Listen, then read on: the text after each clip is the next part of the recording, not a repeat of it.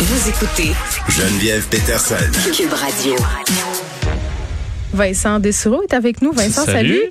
On se parle encore euh, d'espace. On a fait référence un peu plus tôt cette semaine au télescope spatial James Webb, mais là aujourd'hui, euh, on va en parler pour vrai. Oui, je me gâte. Je me gâte parce qu'on m'a envoyé un article, c'est Fred qui m'a envoyé ça, de l'Université de Montréal, parce qu'il y a plusieurs personnes au Canada et au Québec qui ont travaillé sur ce, ce projet scientifique-là majeur qui va être lancé dans l'espace au mois de décembre, euh, dont plusieurs à l'Université de Montréal qui ont accordé dans certains cas leur carrière presque entière là, à ce projet-là, parce que ça, Oui. ça, ça a traîné en longueur. Euh, donc certains ont consacré plus de 20 ans là, euh, sur, euh, sur le télescope. Et Ouais. là, tu es obligé de mettre tout ça, là, ce travail-là de 20 ans sur une fusée, puis tu te croises les doigts en espérant que tout se passe bien. Euh, donc, quand même, peut-être se, se parler, parce que vous allez en entendre parler beaucoup là, du télescope James Webb dans les prochaines semaines. Et euh, je voulais revenir un peu sur pourquoi, euh, pour- pourquoi on en est là, pourquoi il y a eu tant d'embûches, ça a été compliqué. Il faut se rappeler que ce projet-là, puis nos projets ici au Québec, là, les délais s'accumulent, les, les coûts explosent, rarement comme le télescope James Webb. là. Ah, parce qu'en vrai? 1996, quand on avait annoncé ce projet-là, c'était évalué à 500 millions de dollars et ça devait être lancé en 2007. Aujourd'hui, on est 14 ans de retard euh, accumulé. Là, si tout va bien, on lan- on lance ça le 21, euh, le 18 décembre prochain, et on est 9 milliards et demi euh, en explosion de coûts. Mais c'est fou. Parce qu'on est euh, rendu à plus de 10 milliards. mais, mais ma question étant simplissime, là, je veux dire, euh, comment ça, si on est en dépassement de coûts comme ça, on continue à vouloir mener à terme ce projet-là? Est-ce que ça va nous donner accès à des données qui vont changer euh, la face oui, du monde? Ça, ça pourrait changer. Oui, ça pourrait être vraiment fou. Et c'est pour ça, c'est aussi quand tu as mis, mettons, un milliard. Ben là, tu te dis, écoute, faut que tu en mettes un de plus ou on perd tout. Là, t'en oui, mets deux. ça, là, après ça, ben là, ça coûte un milliard de plus, un milliard de plus. Ça a été un peu ça. Surtout que dans les phases plus loin du projet, parce qu'il faut faire euh, des tests on, euh, pour s'assurer que ce satellite-là va survivre à sa, son, son lancement, aux vibrations. Donc, à certains moments, on l'a mis sur une espèce Mm. de machine pour le faire vibrer et euh, ça brisait. Alors, on est obligé de retourner à la table à dessin. Ça a été extrêmement compliqué. Juste un des bouts les, les plus fascinants, je trouve, sur pourquoi on est rendu là à lancer ce télescope à 10 milliards aujourd'hui. Ça remonte aux années 90 avec le télescope Hubble, qui est dans l'espace depuis déjà Ouais. euh, le début des années 90, qui a donné des photos extraordinaires. Je le du sais, là, il en parle dans le film que je suis allée voir au planétarium Ben, qui m'a bien sûr. angoissé. C'était grâce à Hubble qu'ils ont pu tout faire ça. Une des histoires les plus fascinantes à propos de Hubble, c'est que en 96, son, le directeur d'Hubble a dit on va pointer notre télescope sur rien. On va zoomer sur une, une partie là, un 24 millionième de ce qu'on peut voir dans l'espace, un petit point Ouais. où il y a rien. Puis on va laisser le télescope là à peu près une dizaine de jours pour faire une exposition super longue. Puis après ça, on va regarder, on voit-tu quelque chose? Mais c'est-tu à cause de ce télescope-là qu'ils ont réussi à voir l'autre côté de notre système solaire ou je suis dans le champ, là? L'autre côté... Oui, oui, dans d'autres. euh, ouais, là, ouais. On, va, on rester... Laisse-moi aller vers où je m'en je vais. veux parler de la métaphysique. Bon, on ne s'en va pas, euh, s'en va pas là. Donc, on pointait vers rien, Oui. entre des étoiles, pour voir ce qu'il y a. On a laissé le télescope là pendant dix jours, et en regardant la photo, euh, écoute, le choc, parce que sur cette photo-là, qui est une des photos les plus quand même assez extraordinaires, Ouais. on y voit 3000 galaxies de toutes les couleurs, de toutes les tailles, de toutes les formes. Et en regardant les plus petits points rouges, on remarquait que ce sont des galaxies tellement loin et tellement vieilles que l'image qu'on voit, c'est ça, c'est c'est il y a 12 milliards d'années. à voir l'autre bord de notre système. Ben, on va juste même- dit comme une fille du Non, lac. mais quand là. tu regardes le ciel, tu vois déjà plus loin que notre système solaire. oui, je là, sais, donc- mais là, tu le vois pour vrai, là. Ouais. que- bon. Donc, on est capable de voir des objets tellement loin Oui. qu'on fait un voyage dans le passé, presque jusqu'au début de l'univers, parce que tu peux voir de la lumière tellement vieille Ah. qu'elle a pris 12 milliards d'années à venir. Et là, on s'est dit, ben, we need something bigger. Là, on a besoin de quelque chose de plus gros pour aller voir ces objets-là de plus près. Ouais. Et c'est là que le projet de James Webb a euh, s'est déclenché. Et là, ben, fast forward, là, 20 plus, bon, écoute, deux décennies pour se retrouver à ce lancement prévu le 18. Et là, pourquoi on buzz là-dessus, c'est que James Webb va être en orbite autour du Soleil au lieu d'autour de la Terre, comme le télescope Hubble. Donc, c'est un défi extraordinaire parce qu'on pourra pas aller le réparer s'il marche pas. Euh, il est tellement gros qu'il a dû être replié sur lui-même en espèce d'origami. Et à peu près 300 moteurs doivent se déployer. Et si un seul de ces mouvements-là fonctionne pas, la mission est à l'eau. On vient de mettre 10 milliards euh, dans le feu. Donc, pendant euh, Littéralement dans le feu plusieurs du mois, on va déployer l'appareil. Ouais. Et ensuite, on va pointer ça vers euh, l'espace puis essayer de voir les premières galaxies qui se sont formées. Donc, on voit à toute fin pratique notre naissance en tant qu'univers ou presque. là. donc la première lumière visible de l'histoire de l'univers, on pourra la voir avec le télescope James Webb si tout va bien. Et là, on pourra voir les galaxies en train de se former, des, euh, des étoiles en train de se former aussi. On pourra aller repérer des exoplanètes. Alors c'est un voyage dans le début de l'univers qu'on n'aurait jamais pu euh, apercevoir auparavant et que là, on devrait pouvoir voir sur ce télescope qui est sexy aussi. Là, je dis sexy, mais par Ouais, son visuel, c'est d'un miroir en or, parce que l'or reflète davantage les, euh, entre autres, les rayons euh, de- de- infrarouges qui seront, ce qui va être utilisé par le télescope. Mais, mais en quoi c'est utile aux scientifiques maintenant de savoir tout ça? Parce que je comprends le défi intellectuel que ça doit constituer, l'idée de repousser toujours les limites, Oui. cette espèce de quête que l'humain, d'aller dans l'espace, de voir au-delà et tout ça. Mais mais il y a une Ben, de là, moi ça quand même qui veut dans la philosophie un peu. Oui. Parce que tu dis, écoute, euh, c'est le même budget que le troisième lien, là. Alors, pour le savoir de l'humanité, d'essayer de comprendre d'où vient l'univers, peut-être d'où on des vient. verts. Ça coûte le prix d'un tunnel euh, le Québec-Lévis, là, pour l'humanité. On dirait que c'est plus le fun de se payer un voyage dans l'espace. Ben, je veux dire, quand même, c'est un des outils technologiques les plus fascinants, je trouve, que Ben oui. l'humain aura jamais construit. Euh, Il y a plein de Canadiens, plein de Québécois qui ont travaillé là-dessus, qui vont avoir, qui vont être vraiment nerveux euh, le Non, je 18 blague, mais décembre. c'est extraordinaire. Là. Euh, mais tu as quand même raison sur le point. Je sais qu'il y a des critiques sur le, le milieu scientifique qui disent OK, on est en pleine pandémie, là, euh, les non, gens mais là, attends. des pays pauvres. Mais ça, ça, je- à un moment donné, c'est parce que si on se met à penser comme ça, on fera plus rien. Tu sais, je veux dire, parce qu'il y a rien qui sert à rien à la fin de la journée, là, à part Tout des à choses fait. très, très concrètes. Puis, euh, tu sais, bon, mais, mais ça m'a toujours fasciné, ce désir qu'on a, cette fascination qu'on a pour l'espace. Puis les personnes qui pensent à ça, qui consacrent leur vie, puis qui travaillent, euh, parce que, tu sais, tu l'as dit tantôt, ce sont des équipes qui sont euh, vraiment constituées de personnes qui proviennent de partout. Euh, c'est plusieurs gens qui travaillent ensemble dans un seul et unique but pour une affaire éminemment abstraite. Oui.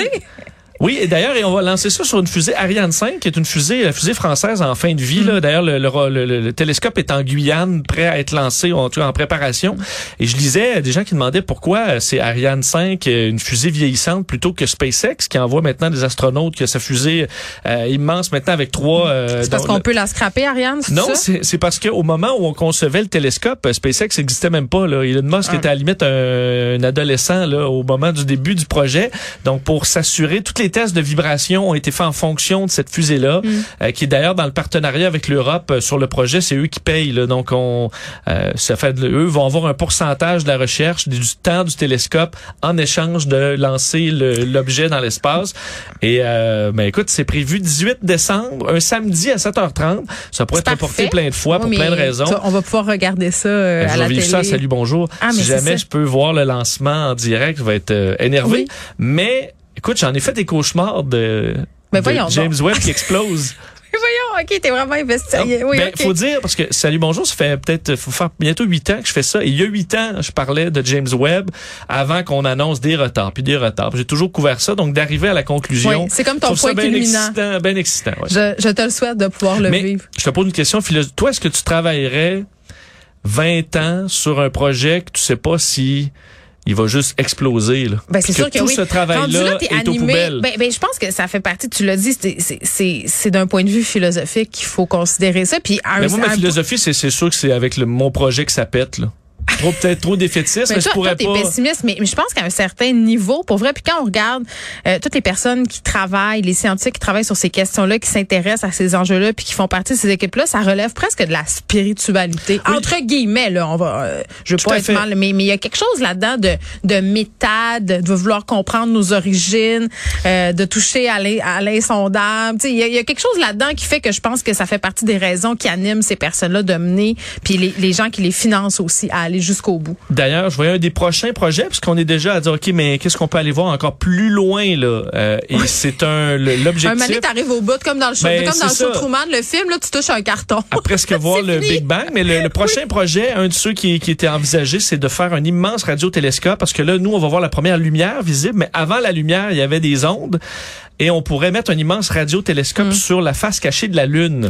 Et la Lune va servir d'un immense bouclier Mais- pour cacher nos émissions de télé, nos émissions de radio qui s'en vont dans l'espace. faudrait que tu nous parles euh, prochainement. Je voyais ça passer ce matin. C'est un prof euh, de physique qui a réussi à contrôler la lumière, à la piéger, puis vient de gagner un prix, un million de dollars. Pour vrai, euh, tu sais, il y a des- il y, a des affaires en recherche fondamentale qui sont absolument illogiques. Ça sert à rien, mais il a réussi à le faire. Oui, et ça vient mêlant vite quand Oui, tu tombes, quand à tomber dans l'espace-temps euh, la vitesse de la lumière. Oui. là, ouais. toi, t'as grandi comme moi en te gavant de films américains. Oui. Puis dans ces films-là, souvent, il était question des universités américaines, Ah. le prestige, tu sais, les frat house, bon, avant qu'ils soient frappés par le- les scandales sexuels, là, mais Dans le temps, on n'en parlait pas. Alpha, Omega, tout ça, puis c'était très très hot. Puis moi je me rappelle là, quand j'étais ado, je me disais ah, pourquoi pourquoi je vais au Québec, j'irai jamais au MIT, puis toutes ces affaires là. Et, et là finalement on a on a des affaires de plus en plus depuis quelques années qui sortent sur ces universités là, dont l'université Harvard.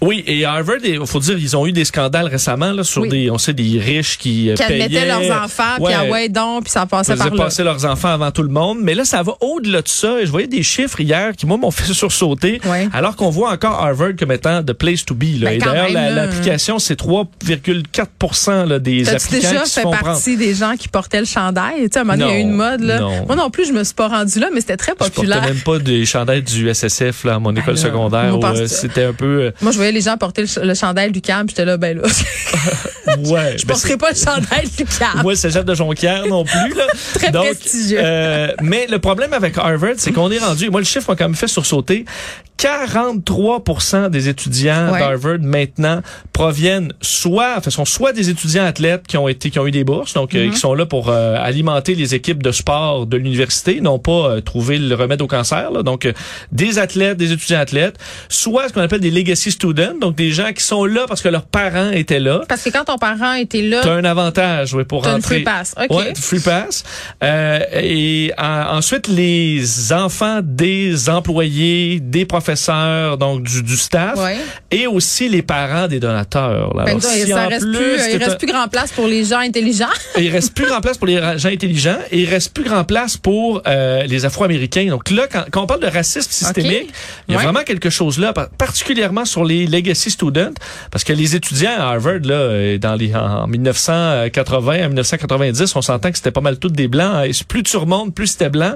Donc cette, euh, cette historique-là, où tes parents, puisqu'ils ont été à Harvard, ben, font que tu peux y rentrer Ouais. ça désavantage clairement les familles plus d'un moins fortunées qui avaient pas qui ont jamais eu l'occasion d'aller à Harvard avant euh, et les familles afro-américaines parce qu'eux ils ont vraiment une historique d'avoir été euh, tassés de ces milieux scolaires Ben de oui, haut niveau. Complètement. Donc ça quand tu parles de racisme où le système désavantage Ben vraiment on a une preuve assez tangible. Là, Merci. ça, là. dans les chiffres, ça fonctionne vraiment comme ça.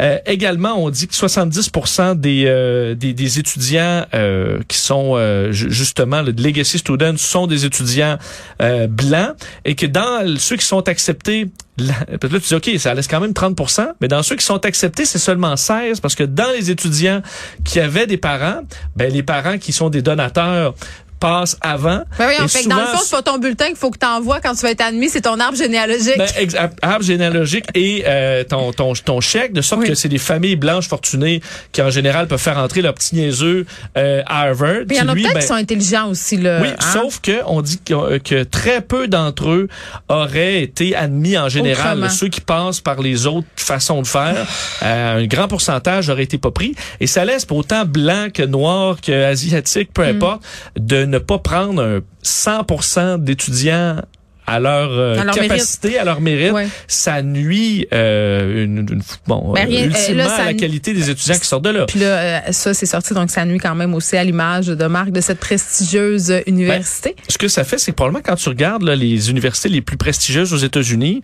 les universités où on retrouve le plus grand nombre de gens brillants. Hum. Probablement, faut que tu, tu sautes la, au moins la première, puis peut-être les deux, trois premières, là, pour tomber dans une zone parfaite où on prend les gens au mérite, puis on prend les meilleurs. Bon, c'est rien pour euh, aider à notre cynisme. Non, je pense pas. Salut. Vincent.